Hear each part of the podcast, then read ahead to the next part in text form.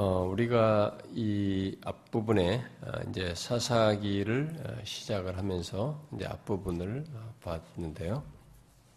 우리가 지난주에 이제 1장, 어, 서론 넘어서서 1장을 했는데, 음, 어, 여러분 예, 기억하시죠?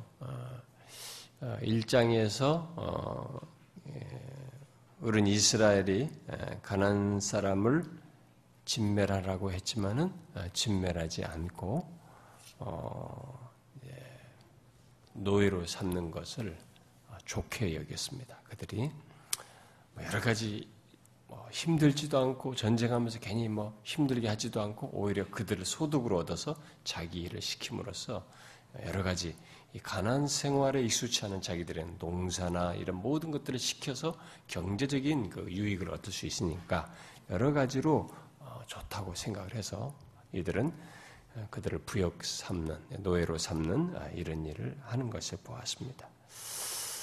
아, 그래서 이제 외면상으로 보면 아, 땅도 이미 이제 기업으로 땅도 갖게 되었고 어, 그 가운데서 노예도 갖게 되었으니까 어, 가난을 정복해서 잘 사는 것처럼 보이는 가난한 성부에서 잘 사는 것처럼 보이는 그런 어, 상황이죠.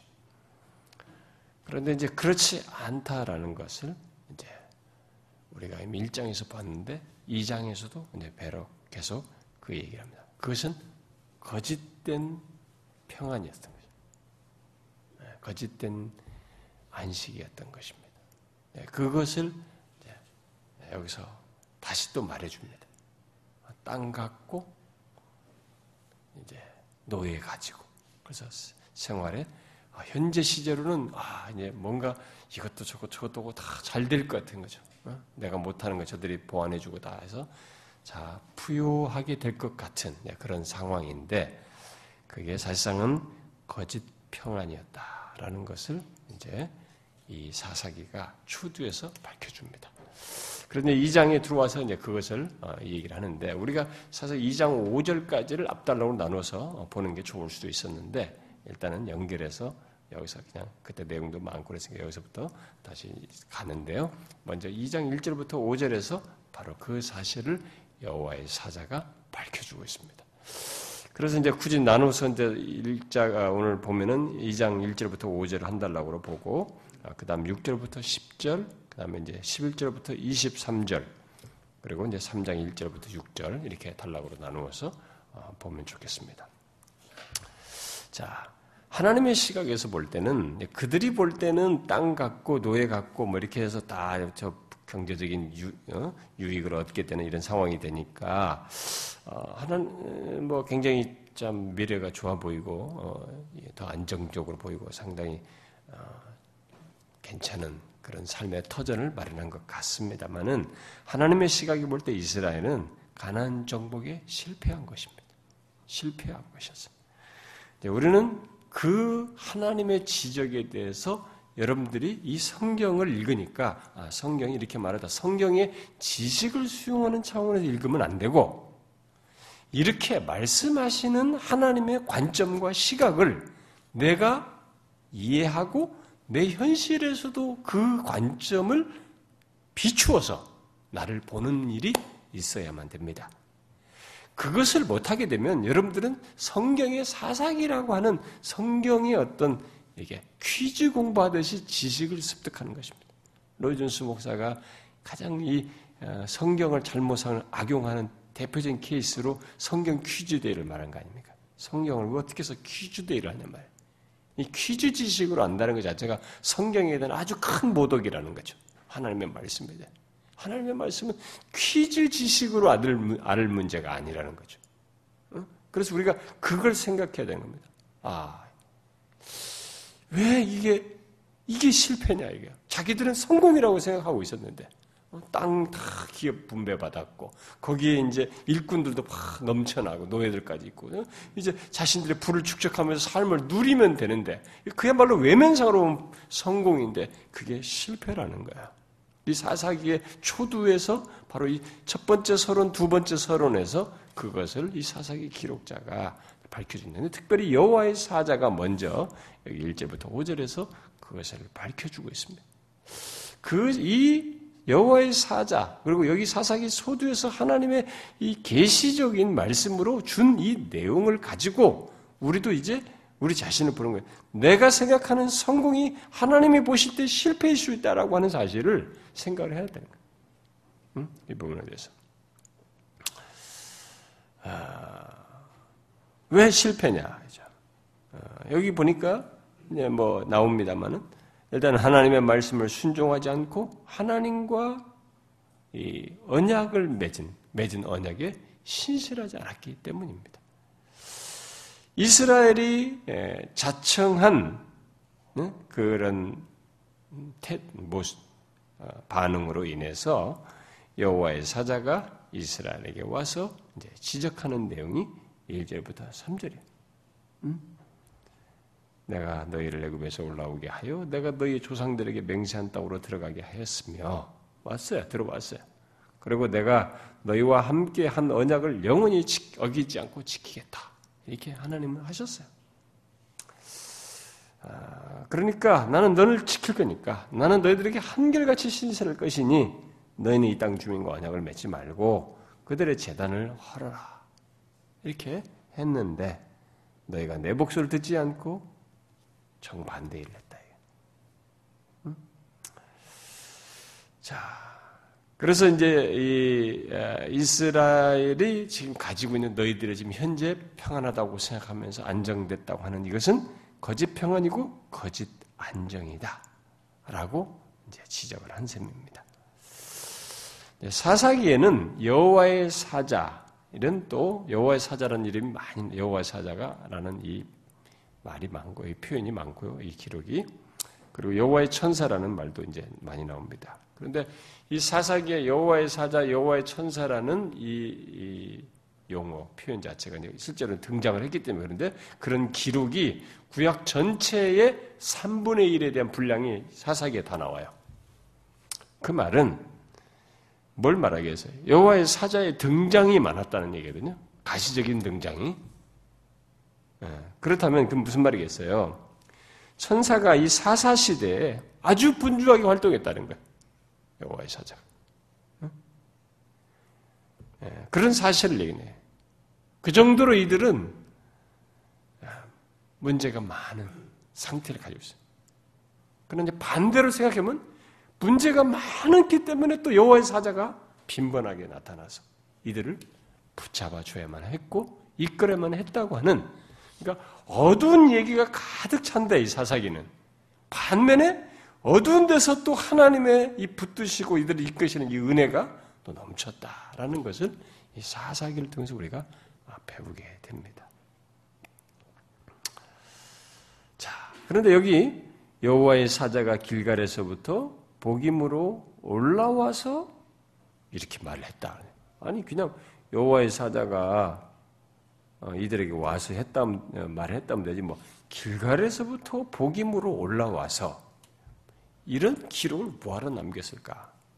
아, 그런 행동은 왜 하며 이런 이런 것으로 왜 이런 기록을 남겨서 굳이 이렇게 해서 이런 과정을 거쳐서 이런 말을 했다라고 말을 하고 있을까?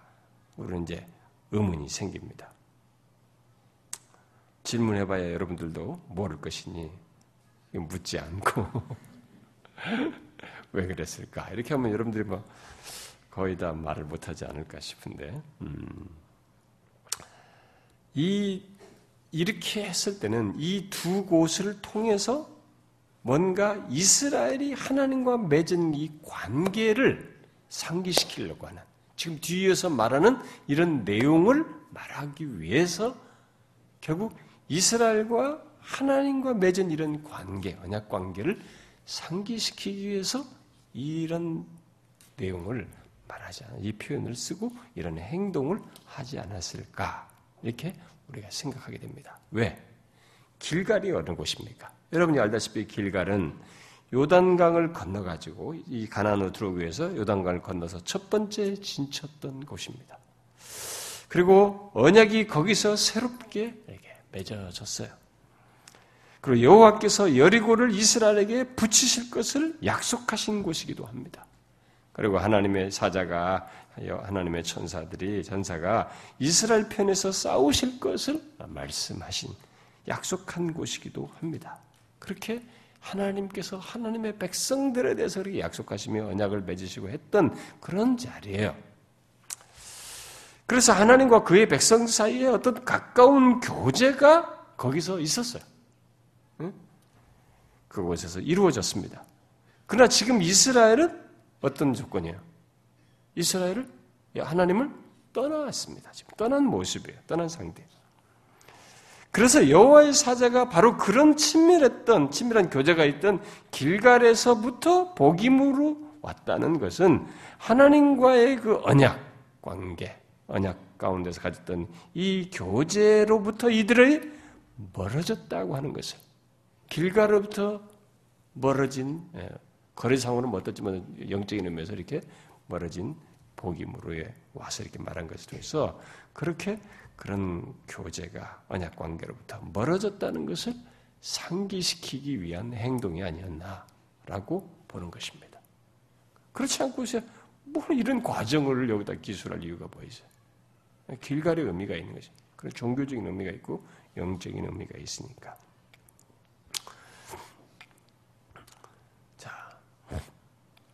어쨌든 이스라엘은 이 가난과 언약을 맺지 말라고 했는데 아, 그들은 그 하나님의 그 말씀을 어겼고 그 말이 어떤 것을 내포하는지 이런 것들을 고려를 하지 않았어요. 이런 걸 개념치 않았습니다. 무시했어요. 그것은 결국 그 말은 아, 그들과 같은 멍해를 매지 말라는 거거든요. 그들과 같은 멍해를 매지 말라는 것인데 기꺼이 그 그들과 함께 그들의 멍해를 그 멍해를 이들이 맨 것입니다. 또 여기서 음? 그들의 재단을 하려고 했는데 그 재단을 하려는 것은 결국 우상 숭배를 하지 막기 위해서 한 것이었는데 그것조차도 네, 하지 않았습니다. 여러분들이 이제 사사기를 통해서 제가 서론으로 먼저 얘기했고 지난 시간에 일장을 하면서도 얘기했다시피 계속 생각해야 됩니다. 이렇게 무너질 수 있다는 것. 음? 이렇게 지금 말하는 이런 내용이 앞에 우리가 이스라엘 백성들이 보이, 이전에 있었던 그것과 너무 다른 모습. 그러니까 사람이 이렇게 바뀔 수 있나? 이스라엘 백성이 이렇게 바뀔 수 있나라고 하는 그런 문제를 우리가 여기서 한번 진지하게 생각해 보는 것입니다. 아, 그들은 이 하나님과 언약을 지키지 않고 어, 이그 아, 뭡니까? 예, 지키지 않음으로써 땅 정복을 하는 것도 결국 이제 물 건너가게 됩니다. 이스라엘 가나안 땅을 다 정복해서 그 전체를 자기의 소유로 안정되게 살 수 있는 하나님께서 처음에 이들에게 약속하셨던 이 땅 정복, 가나안 땅의 완전한 정복이 물 건너가요. 그것도 어렵게 됐습니다. 그런 이스라엘의 죄에 대해서 하나님은 세 가지 심판을 선언하는 것이 3절에 나오죠. 뭡니까? 응? 가난한 사람들을 쫓아내지 않겠다. 이게 하나님의 심판세. 내가 가난 사람들을 쫓아. 지금까지 가난 정복해서 이게 다 하나님이 쫓아내게 해 주어서 하나님께서 하게 하셔서 온 거거든요. 쫓아내지 않겠다. 이 얘기가 이제 여기서 나왔어요. 자, 이스라엘은 뭐 지금 자기 자신들이 하라고 해도 지금 안 하고 있었어요. 뭐 정복할 의장이 별로 없어요. 지금 어, 땅뭐 살만한 데 다 있고 그러니까 그러니까 의도가 없는 상황이니까 뭐 할란 마십시오. 뭐 아니도 상관없습니다. 뭐 이렇게 생각지도 몰라요. 응? 쫓아내지 않겠다는데 뭐, 아, 괜찮습니다. 지금 뭐 다 괜찮은데요. 이렇게 생각할 수도 있어요. 별로 큰 충격으로 받아들이지 않을 수 있는. 그러니까 우리들이 어떤 사람들 예수 믿으면서도 이제 아, 어떤 말씀이 있는데 그게 상당히 심각한 경고가 되는데 뭐 그렇게 하려면 하십시오. 뭐 나는 지금 뭐 그것과는 직접적인 관련도 없고 나는 뭐 지금 다 잘 살고 있고 별 문제가 없으니까 뭐 이렇게 현재를 가지고 이게 그 말씀이 자신에게 적용될 수 있음에도 불구하고 적용하지 않는 이런 사람들이 있는데 이 사람들에게도 이제 그런 케이스가 되는 거예요 지금 이게 별로 와닿지 않나요? 응? 뭐 살려둔 가난한 사람들이 현재 자신들의 경제 이익이 되고 있고 뭐 일거리를 다 이런 감당하고 있고 그러니까 뭐 그게 이제 이 조건이 있는데 뭐 더 정복하는 데까지 안 하겠다는 이런 뭐 괜찮습니다. 뭐 이렇게 한 상황이에요. 두 번째 그러나 그 것은 그게 심판 선언이에요. 두 번째 심판 선언은 뭡니까? 가난한 사람들이 너희들을 괴롭히는 가시 같은 존재가 될 것이다. 가시 같은 존재. 어, 무슨 소리? 어, 조금 약간 여기서는 자극이 되는 거야. 무슨 소리야? 지금 내가 노예로 삼고 있는데 이것들이 나를 가시해.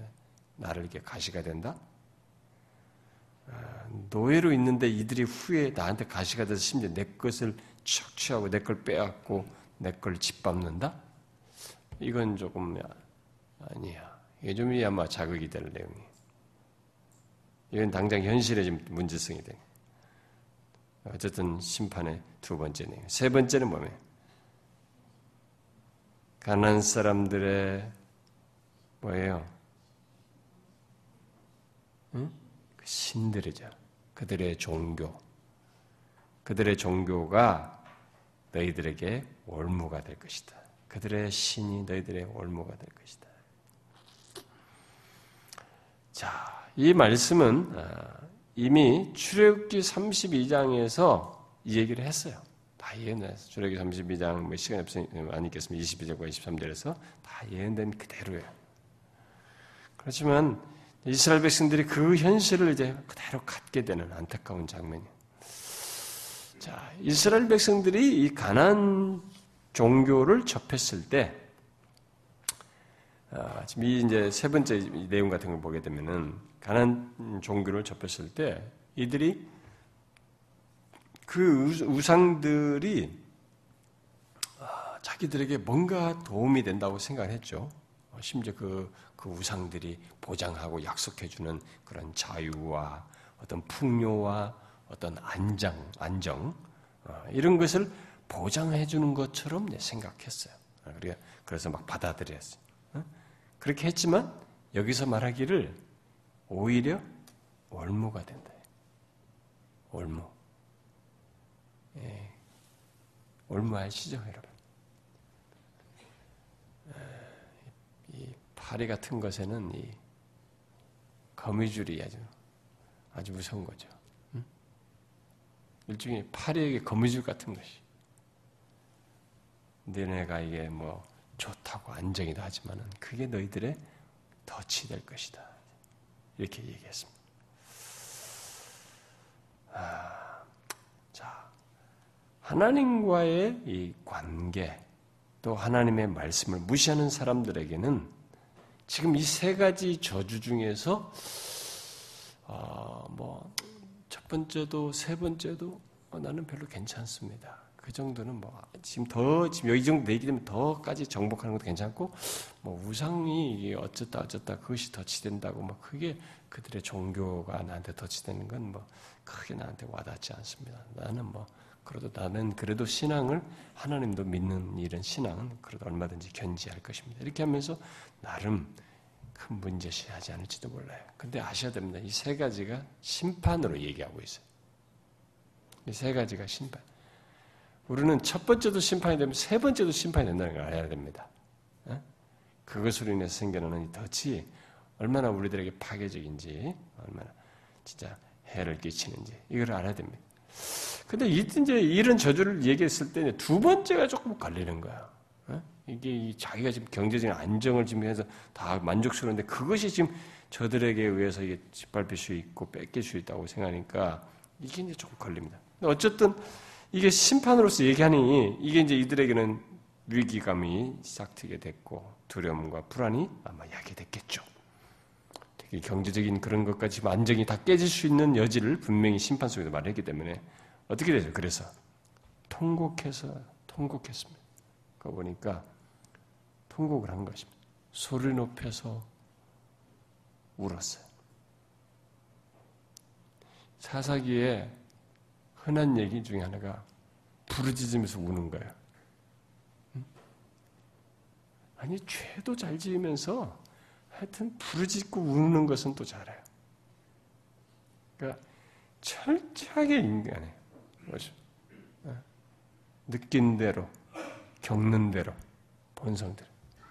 그래서 여기 아, 소리 높여서 우는 것이 어, 이전 번역에는 통곡하는 걸로 됐을 텐데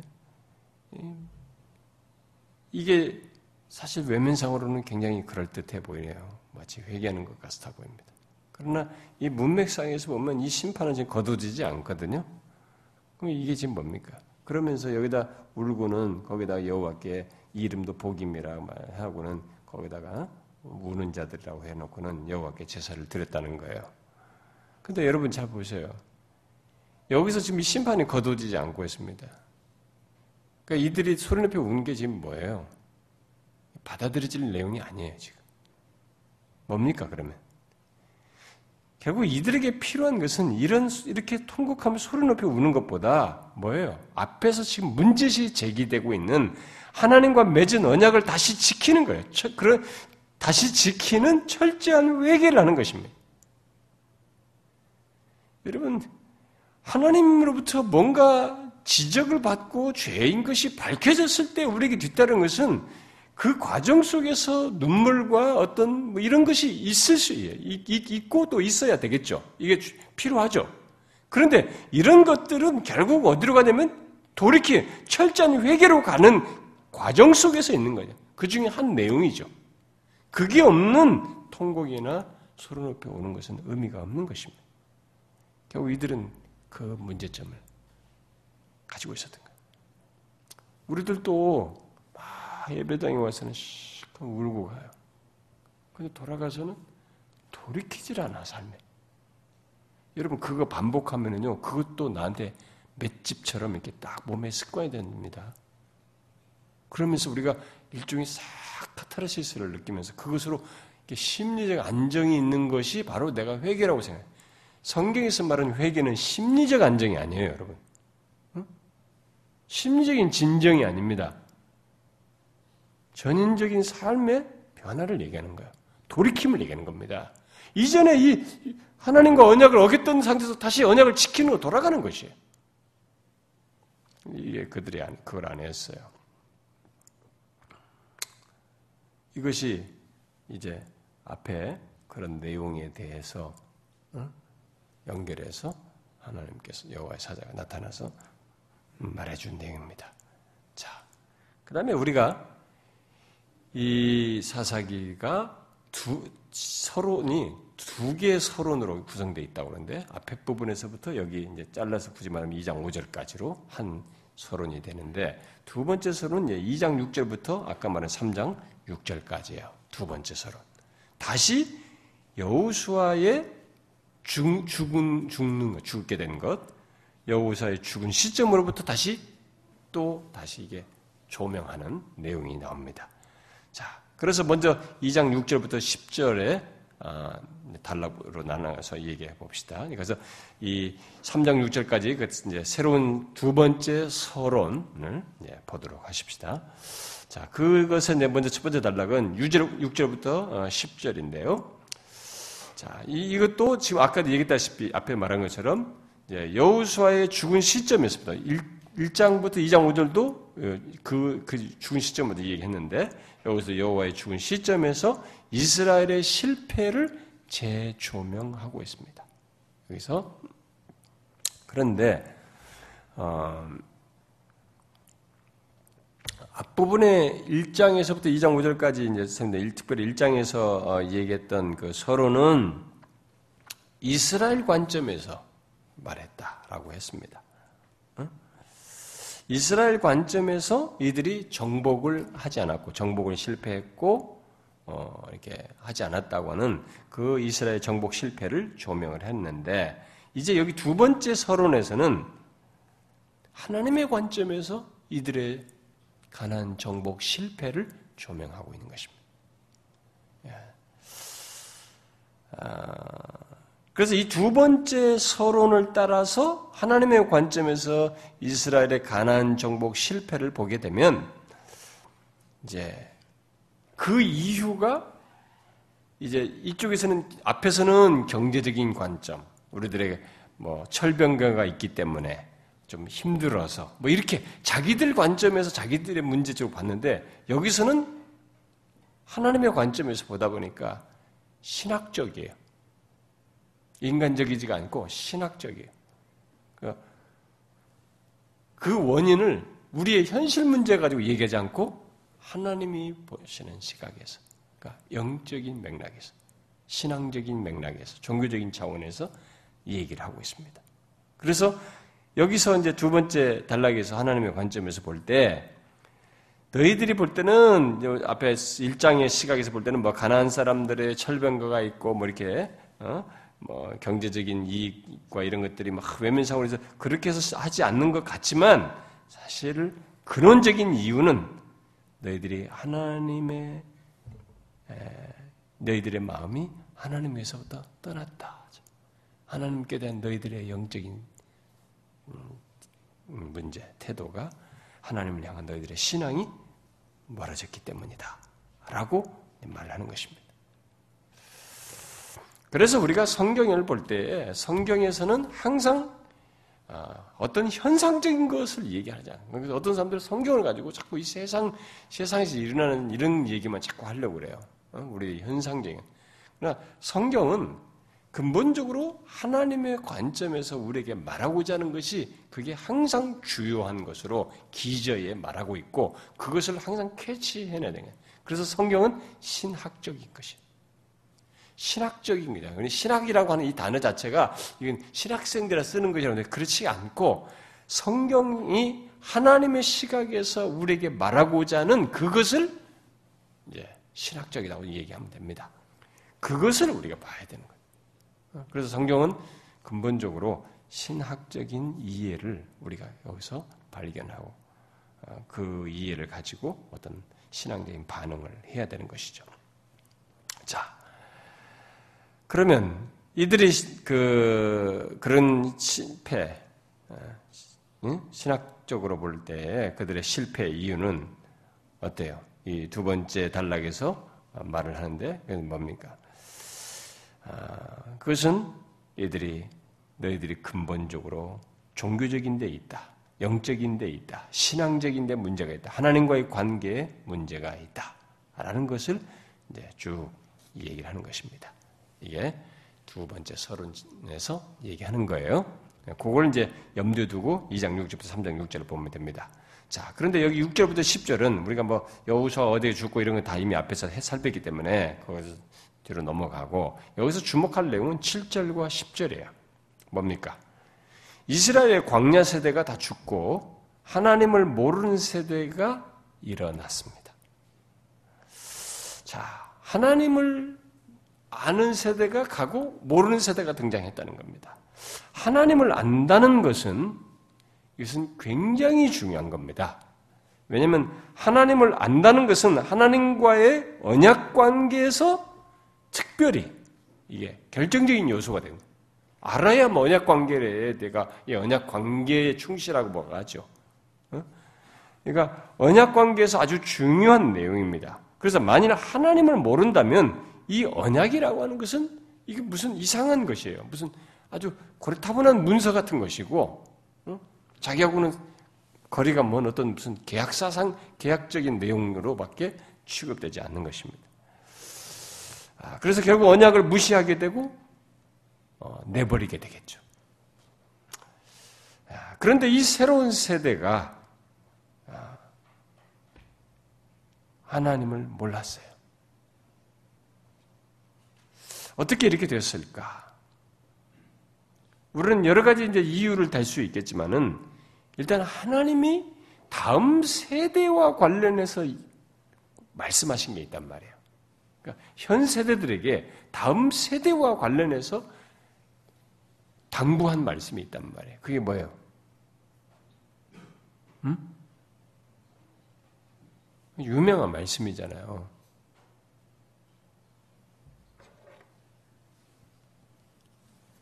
뭡니까?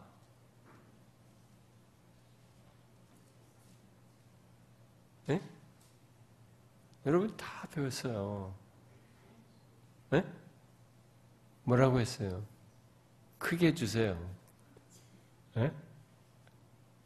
뭐라고 했어요? 성경 있잖아요. 유명한 구절도 있고.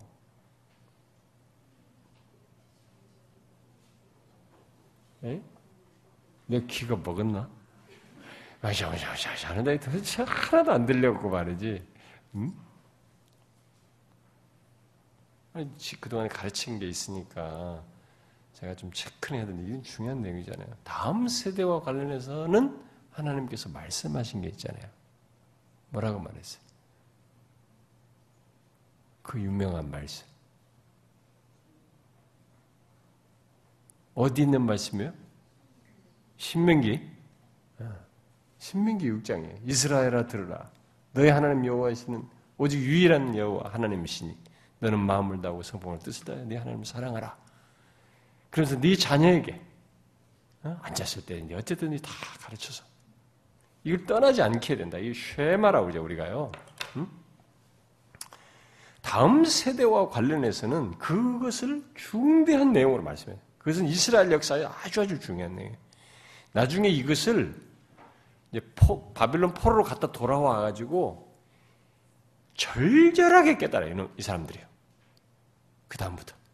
그래가지고 이제 더 철저하게 그 거기에 몰입을 해요. 이 사람. 그래가지고 이제 막 그 율법을 가르치고 막 이렇게 하면서 여러분들이 우리가 말하는 뭐 아주 강력한 바, 바리새인 파 이런 파들이 나오는 거예요. 그, 그런 토양에서 준준준 이제 당했거든. 야 우리가 율법을 어겨 하는 말씀 어겨가지고 이렇게 됐다. 그래가지고 이제 자녀들에게 가르치면 뭐 엄청난 이 교육을 시키는 거죠. 자기들 스스로. 근데 지금 여기서 당장 그 얘기 듣고 너희들이 가난에 들어가든 그렇게 하라고 했는데 가난에 정착하자마자 이게 지금 안 됐어요. 다음 세대에 자손 대대로 하나님께서 자신들에게 베푸신 그 은총을 기념하면서 그것을 가르쳐야 하는데 그것을 안 가르쳤어요. 그래가지고 다음 세대가 몰라 지금. 자, 하나님을 알고 경험한 세대는 자신들이 경험하고 알게 된 그 하나님을 다음 세대의 신앙의 유산으로 전해야만 한다는 것이. 응? 앉았을 때든 섰을 때든 이들 그렇게 된다고 했는데 그걸 하지 않은 것입니다. 단순히 개인의 체험을 말하는 것이 아니고 하나님을 자신의 삶 가운데에서 우리에게 역사 속에 이렇게 하셨던 그 경험한 하나님을 가르치라는 거거든요. 유산으로 신앙의 유산으로 주라는 것이었거든요. 이들이 그게 안 됐던 것으로 보여집니다. 그래서 아마 이 세 세대는 그저 얘기를 들었던 것에 멈췄던 지식으로 들었던 것 같아요. 그러니까 지식 정도로 줬지 이들이 이 다음 세대가 굉장히 이것이 분명히 하나님을 아는 것과 관련되어 있다는 생각을 가지고 절절하게 가르치지는 않았던 것 같아요. 신앙의 유산으로는 안 준 거예요. 지식 정도는 준 것 같은데 그렇게 유산으로는 신앙의 유산으로는 주지 않았던 것으로 보여집니다. 자, 그래서 사사 시대의 이 사람들이 가난 사람들과 구분되지 않고 이렇게 아, 섞일 정도로 이 사사 시대는 특별히 가난 사람들과 섞일 정도로 이 가난화 이스라엘의 가난화가 굉장히 크게 일어났다. 음? 그 시기. 그래서 지금도 이 고고학자들이요 이스라엘 땅, 팔레스틴 땅에서 계속 고고하게 아직도 막 발견되거든요. 옛날 사람들도 발견하고 근데 이 사람들이 그 무슨 시대, 철기 시대, 청동기 문화 이런 거 막 발견을 해요. 발견을 하고 그런데 헷갈리는 거야. 아니 이게 그때 시대면은 이게 최소한 이 사사기 시대 시대쯤 될 것 같은데 그때는 가난 가난의 이 자료가 더 많은 거예요. 이게 가난의 고각적 자료가 자꾸 더 등장하는 거예요. 그러니까 이스라엘의 고유하고 독특한 흔적이 자꾸 없는 거예요. 그 시기에 고각적 자료는. 그러니까 사람들이 헷갈리는 거예요. 이게 아 이스라엘이란 나라가 결국 건국된 것은 주로 이스라엘의 고유한 이 고각적 자료가 BC 한 천년대 정도부터 나오니까 아 다윗 이후 사울이나 다윗 이때쯤이나 이들이 했고 그 이전에는 이게 독립적으로 이 나라가 아니었던가 보다 이런 주장까지 하는 거예요. 왜? 이 시기에 몇백 년 사이에 사사기 400년 가고 이 세기에 이 가난화가 너무 심해져 섞여 버려 가지고 같이 사니까 자기네가 살면서 가난 이 문화 이 흔적들을 다 같이 우상 숭배했던 같이 섞여 있는 거예요. 뚝 끊겼어요. 뚝 끊겼어요.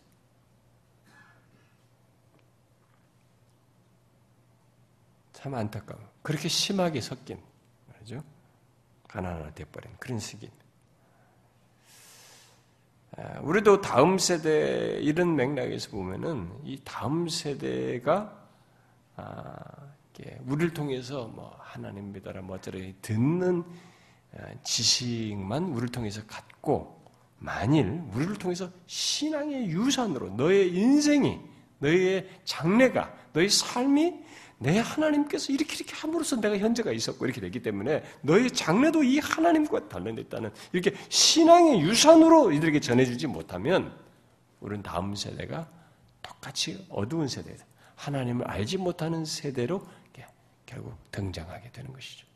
우리 벌써 그런 징조가 보이잖아요. 그러니까 오늘날 기독교가 이 기독교를 문화로 지금 자꾸 사람들에게 전파하고 문화로 아이, 젊은 세대들에게 자꾸 주는데 젊은 세대는 젊은 세대에 맞춰야 된다고 그러면서 젊은 문화로 이 기독교를 젊은 세대들에게 자꾸 이게 전 이게 뭐야 전하려고 하는데 문화적인 성격으로 자꾸 전수시켜 주려고 하고 거기에 적응하려고 하는데 그게 재앙이에요. 지금 우리가 재앙스러운 일을 하는 것입니다. 기독교는 문화로 전승하는 게 아닙니다. 어제나 오늘나 쉐마 말한 것처럼 유일하신 하나님이니 너는 그런 마음을 다하고 성품을 다했다. 이 하나님 사랑해라. 역사 속에 있던 그 하나님 그것을 그 하나님을 그대로 신앙의 유산으로서 어? 전해야 돼. 근데 문제는 이제 점점점 우리들도 하나님을 아는 사 그게 자기가 체험적으로 아는 바가 없는 거예요. 자신이 살면서 아, 하나님 이렇게 인도하셨어요. 이렇게 하는 뭐 굳이 무슨 뭐뭘 보고 뭐 체험하고 이게 아니라 제가 얘기했잖아요. 믿음으로 살아가는데 이게 진짜 사실이다. 와, 믿음으로 사는데 하나님이 이렇게 함께 하신다. 내 인생을 이렇게 인도하셨다. 이렇게 우리의 삶 가운데 계셨던 너희들이 히브리서 11장에 나오는 믿음의 사람들 믿음으로 살았는데 하나님이 이렇게 우리 인도하셨다는 그 생생한 하나님의 신앙의 유산으로서 전승을 해줘야 되는데 지식으로만 주는 거예요. 그러니까 이 애들이 그 경배 찬양 막 찬양하고 막 문화적으로 이렇게 흔드는 거야. 그게 그게 그분이 자신의 인생을 맡길 분으로 못 되는 거예요, 자꾸. 요즘에 기독교가 지금 그렇게 바뀌고 우리도 지금 그 위기에 있어요. 벌써 많이 진행됐죠. 우리는 그것을 다시 한번 여기서 생각해야 됩니다. 응? 뭐, 야, 이 앞세대가 가니까 모르는 세대가 등장해가지고, 야, 이게 뭐, 막 나가는 거예요, 이제.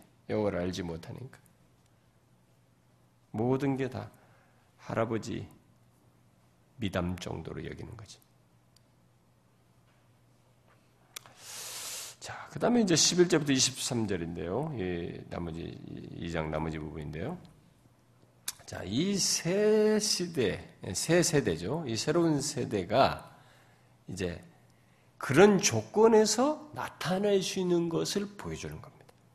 그걸 여기 기록하고 있어요. 그러니까 신앙 유산, 신앙의 유산이 전수되지 못했을 때 그 다음 세대 안에서 어떤 일이 벌어지는가를 보여주는 게 이 다음 단락이에요. 음? 가난화되고 그렇게 세속화가 아, 가속화되어서 어, 그냥 놔두면 그냥 한없이 하나님부터 멀어질 수밖에 없는 그런 조건의 사람들이 된다는 것.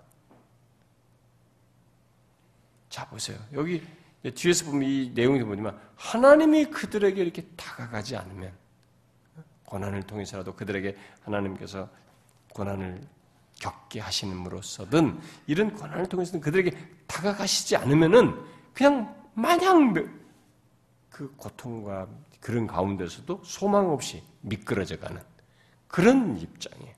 그러니까 신앙의 유산이 안 됐을 때 모습이 어떻다는 것을 바로 그런 것을 통해서 보여주는 것입니다. 그래서 여기 사사기에 이제 반복되는 거 있죠. 여러분 사사기에 뭐 음, 나타나는 사이클이라고도 하잖아요. 반복되는 몇 가지 패턴으로 이렇게 주기적으로 어떤 틀을 계속 나타나는 게 있잖아요. 아, 그런 것에 대한 내용이 여기 지금 11절부터 23절에 요약되어 있습니다. 사사기에서 반복적으로 나타나는 어떤 주기. 예? 그게 뭔지 여기서 지금 요약해 놓고 있어요. 앞으로 모든 사사들의 그런 내용 속에서 이런 모습을 보게 될 겁니다. 음. 여러분들은 그런 얘기를 많이 들어봤을 거예요. 자, 그래서 그런 이제 사이클을 아니, 아니 그것을 얘기해 주는데 반복되는 것을 얘기해 주는데 그것을 말하기 위해서 먼저 여기 이제 11절부터 13절에서 예, 죄에 대해서 예, 제일 그 문제가 되는 첫 번째 문제가 되는 바로 이 죄 문제를 길게 11절부터 13절에 얘기를 하고 있습니다. 자, 이스라엘의 죄에 대해서 지적을 하는 것입니다. 여기 11절부터 13절. 이스라엘 자손이 여호와의 목전에 악을 향하여 바알들을 섬기며 애굽 땅에서 그들 인도하여 내신 그들의 조상들의 하나님 여호와를 버리고 다른 신들 곧 그들의 주위에 있는 백성들의 신들을 따라 그들에게 절하여 여호와를 진노하게 진노하시게 하였으되 곧 그들이 여호와를 버리고 바알과 아스타로스를 섬겼다 이렇게 말하고 있습니다. 자, 이것부터 이 얘기를 하는 것은 앞으로 사사기의 모든 내용을 설명하는 전체 요약으로서 제일 먼저 이것부터 얘기하는 것은 어, 이스라엘의 그 근본적인 문제가 어떤 정치나 경제나 어떤 문화나 뭐 이런 여타의 문제가 아니고 바로 하나님과의 관계, 죄로 인해서 생겨나는 이 문제와 관련되어 있다. 하나님과의 관계에 문제가 있다는 것을 밝혀준 거. 아까 그랬죠. 제가 이 두 번째 서로는 신학적이다.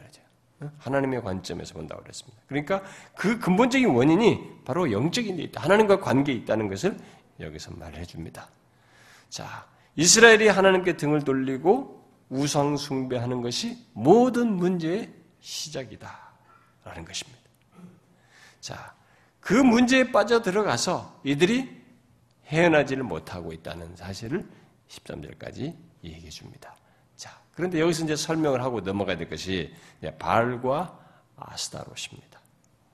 자, 우리가 이것이 있기 전까지 이스라엘 백성들이 출애굽하면서 쭉 넘으면서 바알과 아스다로 이걸 아직 지금 그들에게는 뭘, 뭐, 모르는 얘기했단 말이에요. 근데 가난에 들어와 가지고 이제 이 가난의 신을 가난 사람들이 믿는 이 신, 이 바알과 아스다로서 이제 여기서부터 벌써 정착하자 얼마 되지 않아부터 벌써 섬겼어요.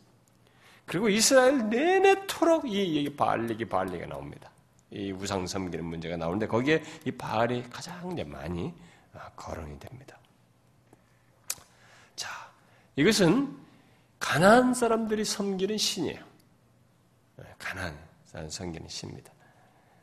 어, 이, 이, 내용을 우리에게 적용적으로 많이 생각해 봐야 됩니다. 어, 제가 옛날에도 우리 교회에서 얘기할 때도 이 바알 숭배라든가 이런 어, 무상 숭배 이런 세상 신에 대한 내용을 어떻게 해서 왜 이스라엘 백성들이 그렇게 그걸 좋아하게 됐는지 다 설명을 했습니다만 어, 여기서 이 처음 이들에게 이제 이 신을 섬기기 시작하는 역사 속에서 시작하는 내용이 거론되기 때문에 여기서 좀 설명을 할 필요가 있는데요. 가난의 그 신화에는 음? 이 바알이 아주 흔한 신으로 등장하는데요. 이 바알의 이 신화에는 모든 신들의 아버지인 엘과 또 어머니인 아세라죠. 엘과 이 아세라 사이에서 태어난 70신이 있다고 그래요. 이들에게. 그러니까 신들도 아닌 거죠. 지들끼리 뭐 낳고 저쪽으로 해도 70년 낳고 그래가 자기들이 게 말도 안 되는 거죠. 인간들은 어리석게도 일단은 그렇게 만들어 놓고 섬겨요. 자기 감정이 입시키고 거기다 의미 부여해서 그런 의미로서의 신을 섬긴다.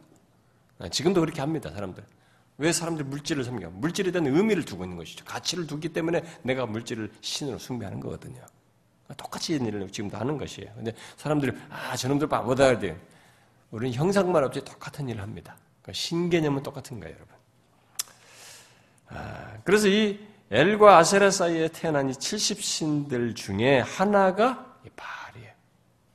얼마나 많았습니까, 신이. 그러니까 1세기 당시도 신이 몇 천이나 있었다니까요. 뭐 일본도 뭐 만도 넘는다니까, 신이. 인간들이 만들어낸 신이 할 일 없으면 신만 만들었어요, 지금까지. 가만히 앉았다가 뭐 외롭고 힘들면 외로움을 달랠 신 하나 만들고 하여튼 뭐 조금 뭐 관심이 있고 좀 욕구가 있으면 그 욕구를 비추어 신 만들고 인간의 역사가 할 일 없으면 신 만드는 역사 진짜로 무지하게 많습니다. 어쨌든 이 술사에서 70신들이 나오는 그 중에 하나가 이 바알이에요. 근데 이 바알은 가난 사람들이 좋아하는 신이에요. 왜냐하면 이 날씨를 주관해 가지고 날씨를 통해서 풍요 그리고 이 다산의 신으로 이들이 여겼거든요. 그런 의미 부여를 했어요. 그러면서 다산과 풍요의 신으로 이들이 섬겼던 것입니다. 아, 그런데 여기 11절에 뭐 바알들이라고 하니까 바알에도 여러 바알이 있나 그게 아니고 바알의 여러 현현이에요.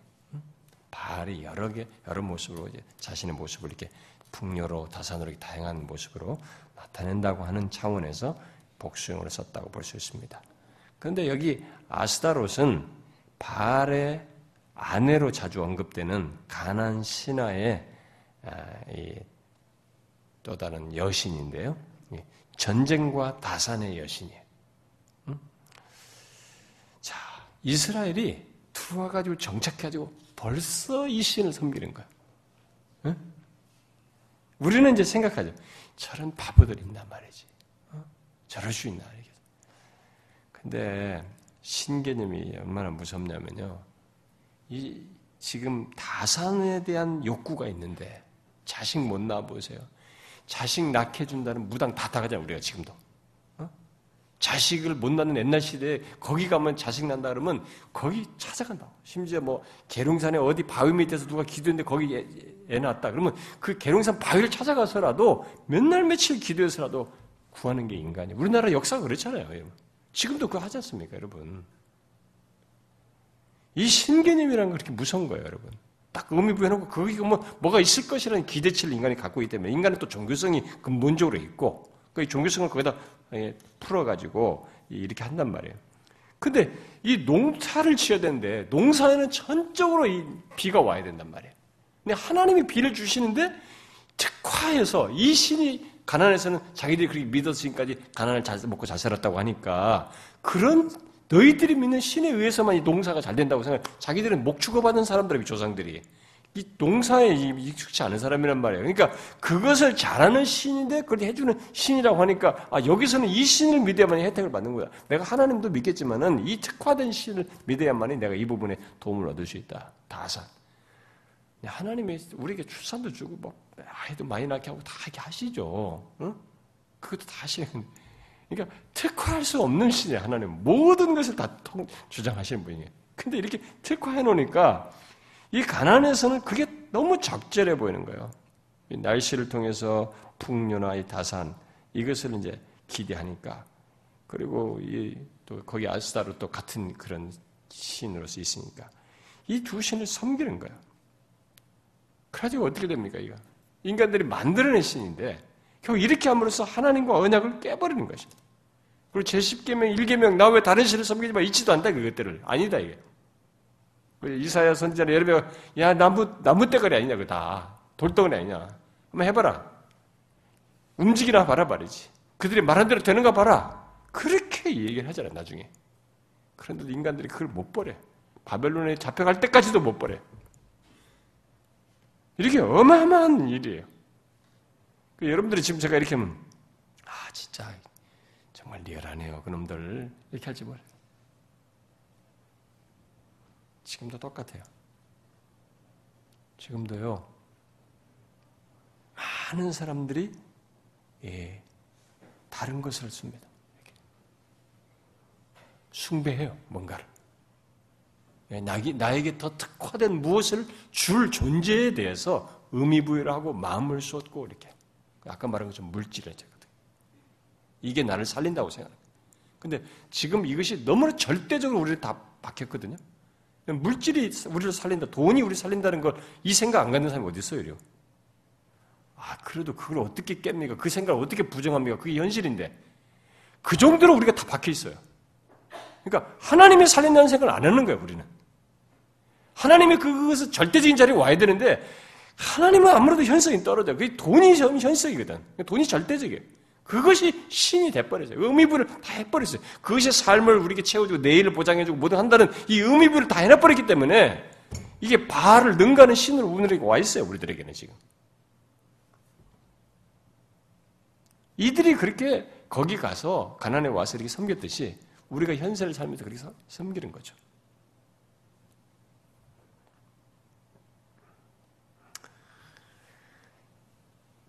근데 하나님이 가장 경계한 일을 이들이 하게 된 것입니다. 그런데 여기 이런 모든 행동을 여기서 하나님께서 뭐라고 이제 묘사를 했냐면은 여호와의 목전에서 행했다 이런 말을 쓰고 있습니다. 여러분 이 말 많이 듣죠? 성경에 여호와의 목전에서. 어? 이게 이제 사사기도 많이 나오는데 이 말의 뜻은 뭐냐면은 하나님 보시기에 하나님 보시기. 하나님의 보시는 곳에서 하나님 보시는 데에서라는 의미가 부차적으로 따라오긴 하겠지만 문자적인 뜻으로 보면 하나님 보시기에요. 이 말은 무슨 말이에요? 그러면 하나님 보시기에 악을 행했다는 말은 무슨 말이에요? 당사자들은 그렇게 생각하면 안 하고 있는데요. 이런 기록을 통해서 말하는 건 뭐냐면 기준이 하나님이라는 거예요. 하나님 보시기에가 기준이라는 것입니다.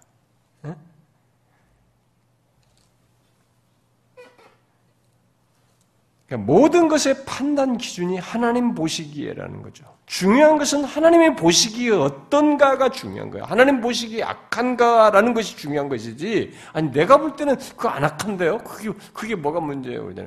종종 그렇게 하자면 여러분들 자식들이나 누구 누구 친구들이 야 그게 왜 문제냐 그죠? 아니 엄마 아빠 왜 그게 잘못이에요?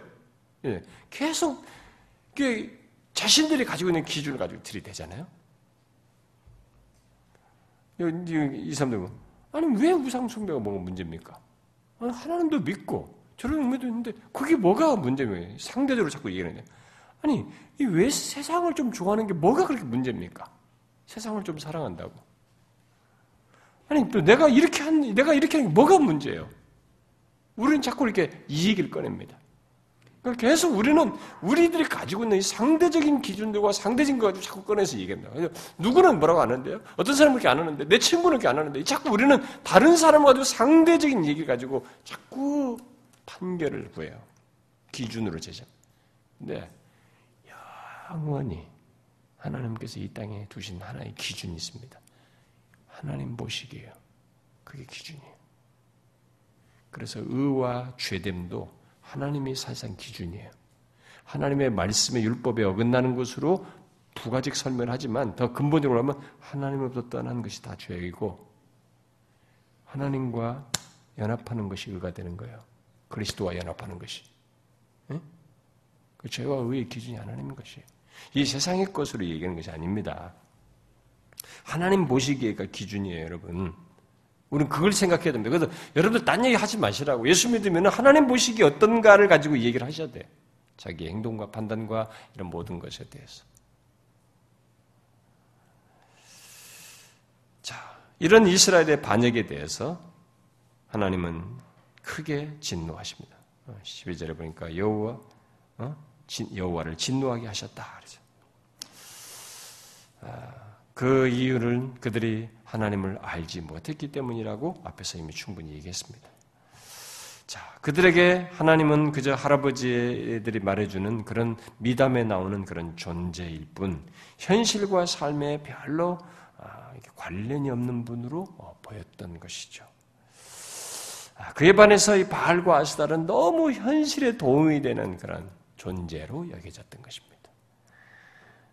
그런 신으로 여겨졌던 것이죠. 그래서 이렇게 이들이 하나님을 정확히 모르니 바로 이렇게 하나님을 체험적으로 알지 못하니 이런 결과를 이런 막 결론에 아, 이를 수밖에 없었던 것입니다. 분명 조상들과 부모들이 어, 같이 가르쳐 주지 못한 그런 것도 이제 한 책임의 한 몫이 있습니다만 이들이 어쨌든 하나님을 이렇게 자신들이 아는 지식적으로 아는 수준에서 더 현실적인 가치 차원에서 신을 생각하다 보니 그렇게 신을 섬기려고 하니 하나님보다는 바알과 아스타롯이 더 다가왔던 것이죠. 그쪽으로 기울었던 것입니다. 그래서 이들은 심판을 피할 수가 없게 됐는데 아, 바로 그 하나님의 진노가 이스라엘에게 어떤 식으로 임하는지가 거기 14절부터 쭉 19절까지 나오게 됩니다. 그래서 이 사사기 기록자는 이 14절부터 19절의 내용을 통해서 이제 이 사사들이 뒤에 나오는 사사들에 대한 내용을 쭉 이 얘기를 종합해 볼 때, 모든 사사들이 등장했을 때 사사와 관련해서 얘기를 다 종합해 볼 때, 그들의 내용 속에 어떤 주기가 있더라. 사이클이 있더라. 사이클이 있는 것을 보고 여기서 14절부터 19절에 정리해 주고 있습니다. 그 사이클이 주기가 보통 뭐 네, 어떤 사람은 네 가지로, 어떤 사람은 다섯 가지로 구분하는데 일반적으로 다섯 주기로 얘기를 합니다. 자, 첫 번째. 첫 번째 주기는 사사에 나오는 거죠. 첫 번째 주기는 뭐냐면 하나님이 아, 이스라엘이 하나님 보시기에 악을 행하는 거예요. 죄를 범하는 거죠. 네, 그게 앞에서도 11절부터 이미 나왔죠. 죄를 범하는 거죠. 후에 이들이 이제 우상숭배 쪽으로 이제 주로 많이 거론되죠. 그러니까 하나님보다 다른 것을 더 어, 삶의 중심에 두고 사는 그 모든 것이 다 우상숭배가 되는데 이 우상숭배, 죄를 범한 것이 일단 이 사사기에서 그게 첫 스타트가 돼요. 그 다음에 두 번째가 이스라엘의 죄가 하나님을 분노케 하는, 진노케 하여서 어? 어, 이방 민족들의 손을 붙여가지고 이대로 하여금 치는 것입니다. 박해를 받도록 하시는 이 사이클이 두 번째로 나타납니다. 어, 이제 거기 14절에 아, 네, 얘기 나오죠. 모든 대적의 손에 팔아 넘기심에 이렇게 나오죠. 음, 두 번째. 근데 하나님께서 애굽의 종살이에서 이들 건져냈잖아요. 종살이에서 건져냈는데 종에서 벗어나게 했는데 가나안에 정착해서 자유를 막 누려야 할 이 자리에서 스스로 자신들이 종사료를 빨려 들어가는 이 일을 한 거예요, 사실은. 왜? 그렇게 안 가는 길을 가르쳐 주는데 우상을 섬기지 말고 저들을 진멸하는 길을 가르쳐 주는데 그 길을 안 가지 않으니까 스스로 종, 저쪽에 종사료가 아니고 자유를 누려야 할 자리에서 종살이가 되는 거예요. 여러분 돈 많은 게 능사가 아니에요. 어떤 사람은 종의 노예가 되거든요. 하나님이 하라고 하는 순종하는 가운데서 그런 것들 다 사용하는 도구로 써먹어야지 그 제대로 누리지. 이 순종하지 않으면서 그런 걸 쫓으면 그 자기가 쫓았던 그것이 자기의 주인이 돼버려요. 이들 보세요. 누려야 할 땅에서 종이 돼버려요. 근데 하나님께서 가난 사람들을 이렇게 도구를 사용해서 칠 때는 이스라엘이 아무리 이기려고 해도 못 이기는 거야. 왜냐면 이제는 하나님이 저들을 사용하시는 일을 하나님 편에서 하고 있거든.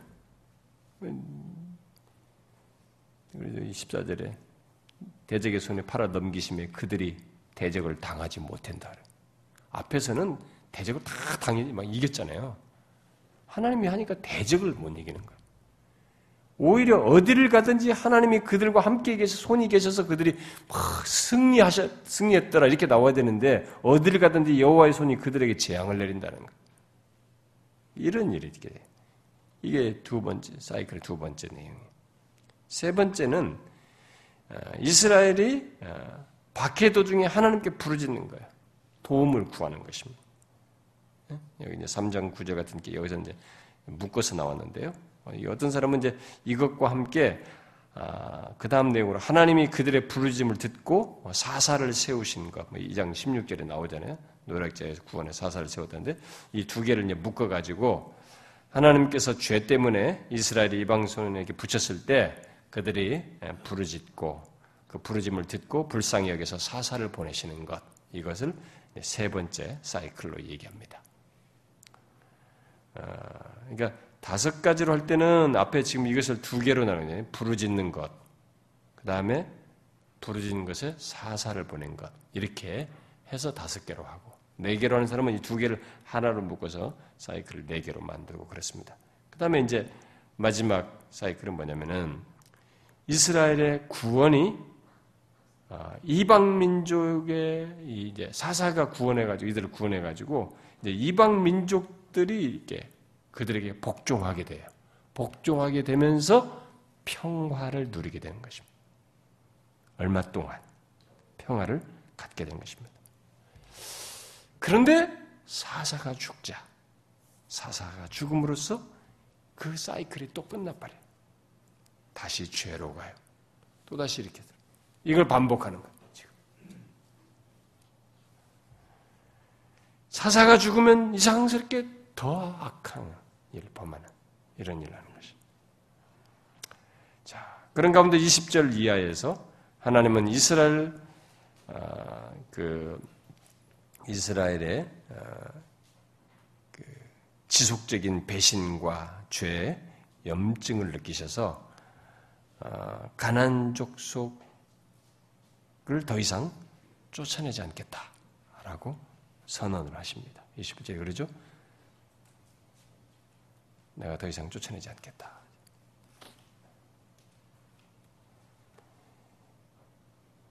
(20절) (21절에) 예? 다시는 그들 앞에서 하나도 쫓아내지 아니하리니 참, 이 아브라함 때부터 약속하여서 누리게 하고자 한 가난에서의 이 온전한 삶이 이제 불안정한 가난에서의 삶으로 바뀌게 된 겁니다.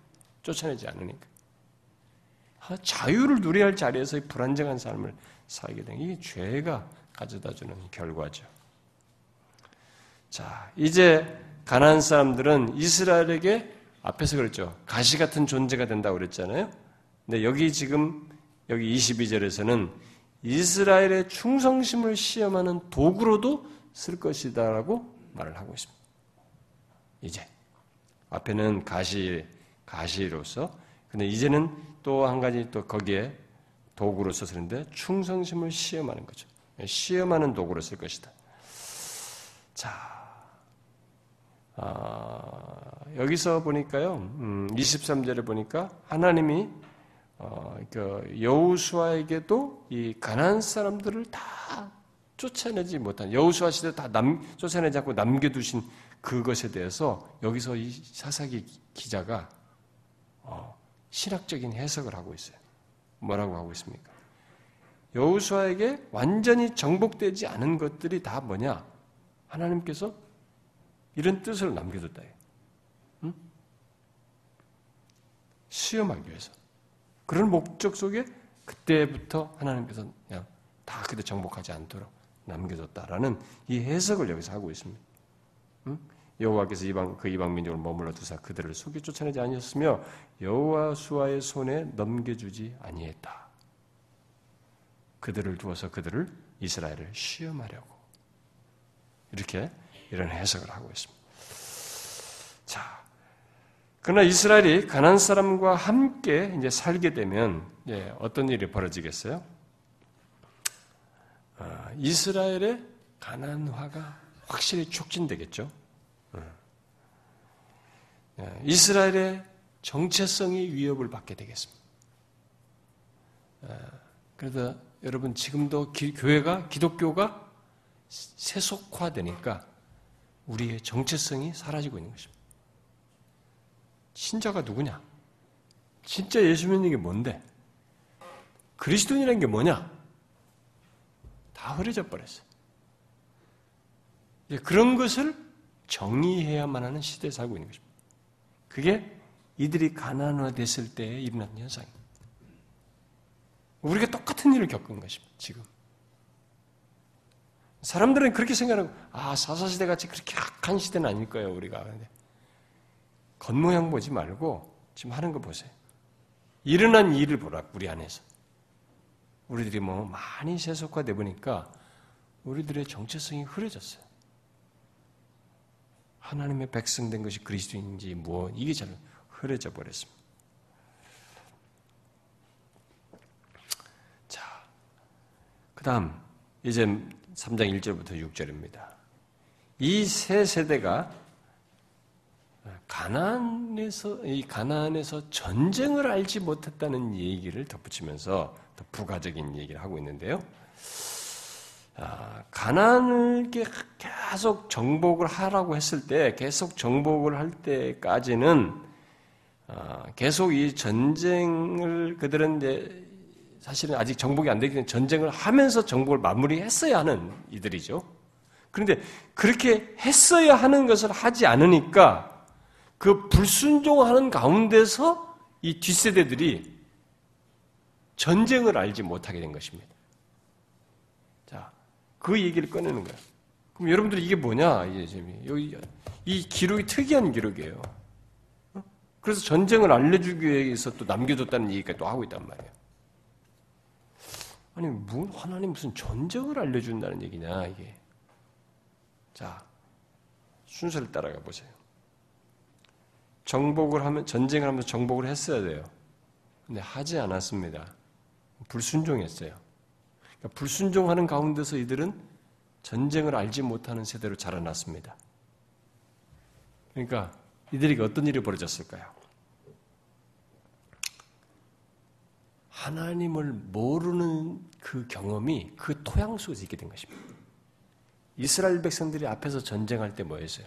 앞선 세대가 전쟁하면서 하나님을 경험했습니다. 하나님의 말씀을 순종하면서 정복하면서 세상과 싸우면서 하나님을 경험했어요.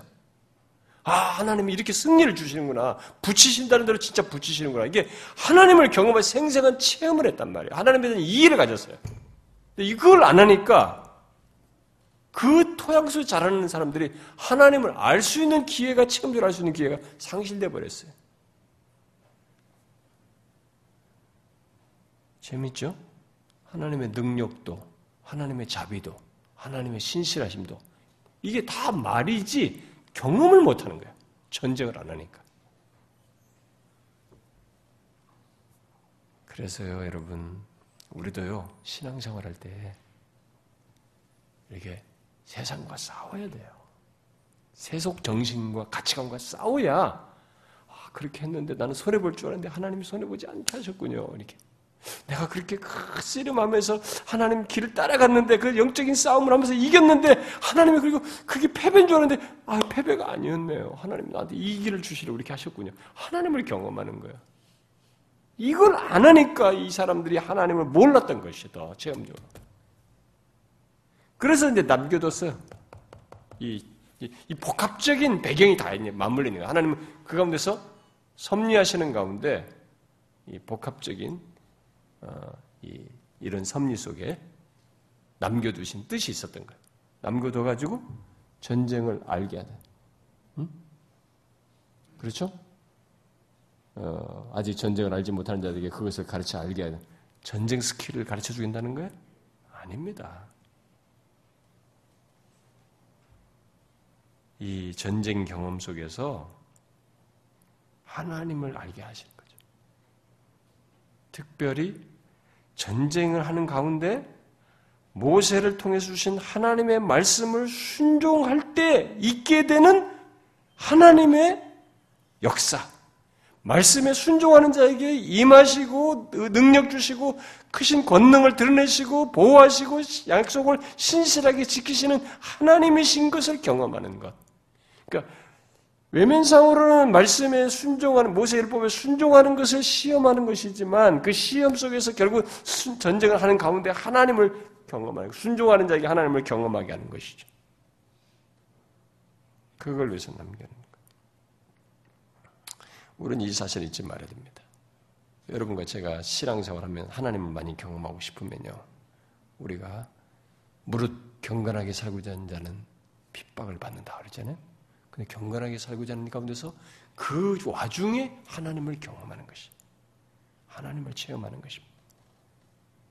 우리는 이 비밀을 알아야 됩니다. 여기 남겨주신 민족들이 쭉 나옵니다. 뭐네 무리가 나와요. 블레셋의 다섯 통치자가 나오고 가나안 사람 모두가 나오고 시돈 사람, 휘 사람들이 나옵니다. 이들은 하나님께서 계속 반역하는 이스라엘 사람들을 시험하는 도구로 사용하실 것이라고 말합니다. 이제 이스라엘 이방 민족 이방 사람들이 이스라엘과 이제 함께 어, 섞여서 살게 됐습니다. 진멸해야 할 일곱 족속 중에 기르가스 족속 하나 이름만 빼고 여섯 족속이 다 그대로 남았어요. 여호수아가 정복하라고 말했던 여섯 그 족속의 이름들이 여기 다 나와 있어요 지금. 예, 마지막 6절은 함께 섞여 살면서 하지 말라고 한 통혼을 합니다. 서로 결혼하고 그러면 자연스럽게 우상 숭배가 뒤따르게 되죠. 가나안은 하나님의 땅으로 하나님의 다스림이 충만한 곳으로 만들어야 되는 것이 이들의 존재 목적인데 오히려 자신들이 가난 사람들을 닮아버렸어요. 빛을 비추어야 하는데 어둠의 영향을 받아서 더 가난한 사람을 닮아버렸습니다. 세속화된 것입니다. 이것이 여러분 죄가 가지고 있는 특성이에요. 우리가 거룩한 영향을 미치는 것 되게 어렵습니다. 여러분들이 거룩한 영향을 미쳐 얼마나 그 사람을 섬기고 여러분들 삶이 진실하게 드러나 퀘션이 나중에 저 사람 왜 이러지? 뭐가 이렇게 다르냐? 한참 지나서부터 알기 시작해. 근데 죄는 단숨에 들어와. 죄의 영향은 큰 친구가 좋아하는 거 따라갔을 뿐이에요. 친구와 함께 어울렸을 뿐인데 그게 죄의 걸음을 내딛는 것이 됩니다. 죄의 영향은 이렇게 가까운 것입니다. 굉장히 큰 영향이에요. 거룩의 영향력은 더디고. 이것이 그러나 우리에게 사명을 준 것이 하나님의 백성과 교회는 더디더라도 이 세상이 힘들다도 핍박을 하더라도 우리는 거룩한 영향력을 드러내는 것이 우리의 정체성이라는 거예요. 이스라엘 백성들의 존재 목적이다는 거예요. 근데 그걸 안 하니까 자기들 조차도 의지로 안 하니까 오히려 저쪽의 영향을 더 크게 받아서 그들처럼 돼버린 것입니다. 우리는 여기서 죄가 우리를 어디까지 끌고 가는지를 보게 됩니다.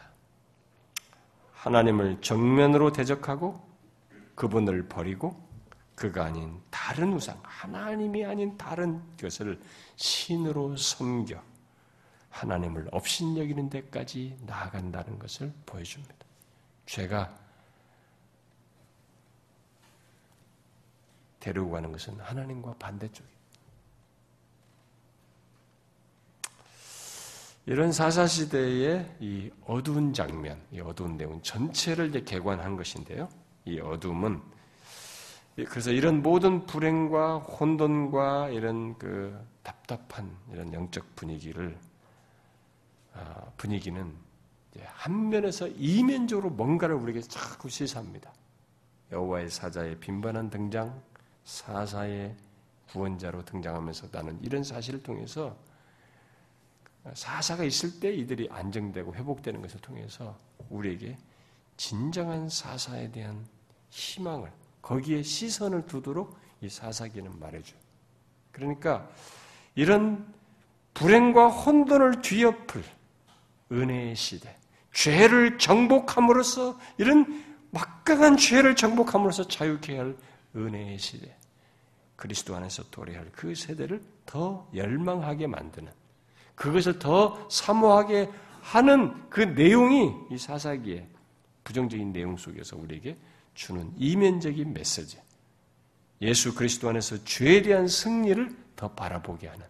왜냐면 죄가 이렇게 막강하니까. 야, 여기서 인간이 무슨 소망이냐? 여기서 어떻게 살아내냐? 그리스도 안에서 죄에 대한 승리를 더 바라보게 하는. 그것이 이 사사기의 내용 속에서 이면적으로 주는 메시지예요. 저는 여러분들이 오늘 이 사사기 이제 앞으로 이 부분 이 내용 여기서 해석된 것들을 정리된 걸 가지고 하나씩 하나씩 케이스로 이렇게 쭉 보게 될 것입니다. 이 서론적인 내용을 자신에게 잘 비추어 봐야 됩니다. 아, 우리들의 현실에 비추어서 봐야 됩니다. 예, 여기서 말하는 이 내용들이 아, 우리가 하나님의 예, 관점에서 아, 내가 성공으로 여기는 것들을 어떻게 판단을 받을 수 있는지 여러분들이 이 시각에서 하나님의 시각에서 본 이 사사기 두 번째 이 서론의 메시지를 자기에게 적용해 봐야 돼. 저는 이 시대가 너무 우리에게 막강한 영향력을 미쳐요. 이 세상에. 여기서 서바이브 하겠나 싶을 정도. 정말 주께서 붙잡아 주시지 않으면 누가 자신에게서 이 죄의 막강한 세력으로부터 지켜지겠나 할 정도입니다. 이 시대 못지않아요. 사사시대 못지 않습니다. 그렇기 때문에 우리가 예수 그리스도 외에는 다른 길이 없어요. 그의 보혈의 공로가 아니면 다른 데서 소망을 볼 수가 없습니다. 그가 우리를 붙잡아 주시지 않으면 우리는 소망이 없어요. 이 죄의 막강함에서 우리 스스로 보존할 수 있는 능력이 없습니다. 사사라는 말이 구원자란 말이 그걸 말하는 것이. 저는 여러분들이 그런 사실을 알고 어, 죄와도 싸우지만 죄에서 승리케 하시는 그리스도께 여러분들이 신앙의 초점을 꽉 두고 거기에 초점을 맞추고 신앙생활 할수 있기를 바래요. 기도합시다.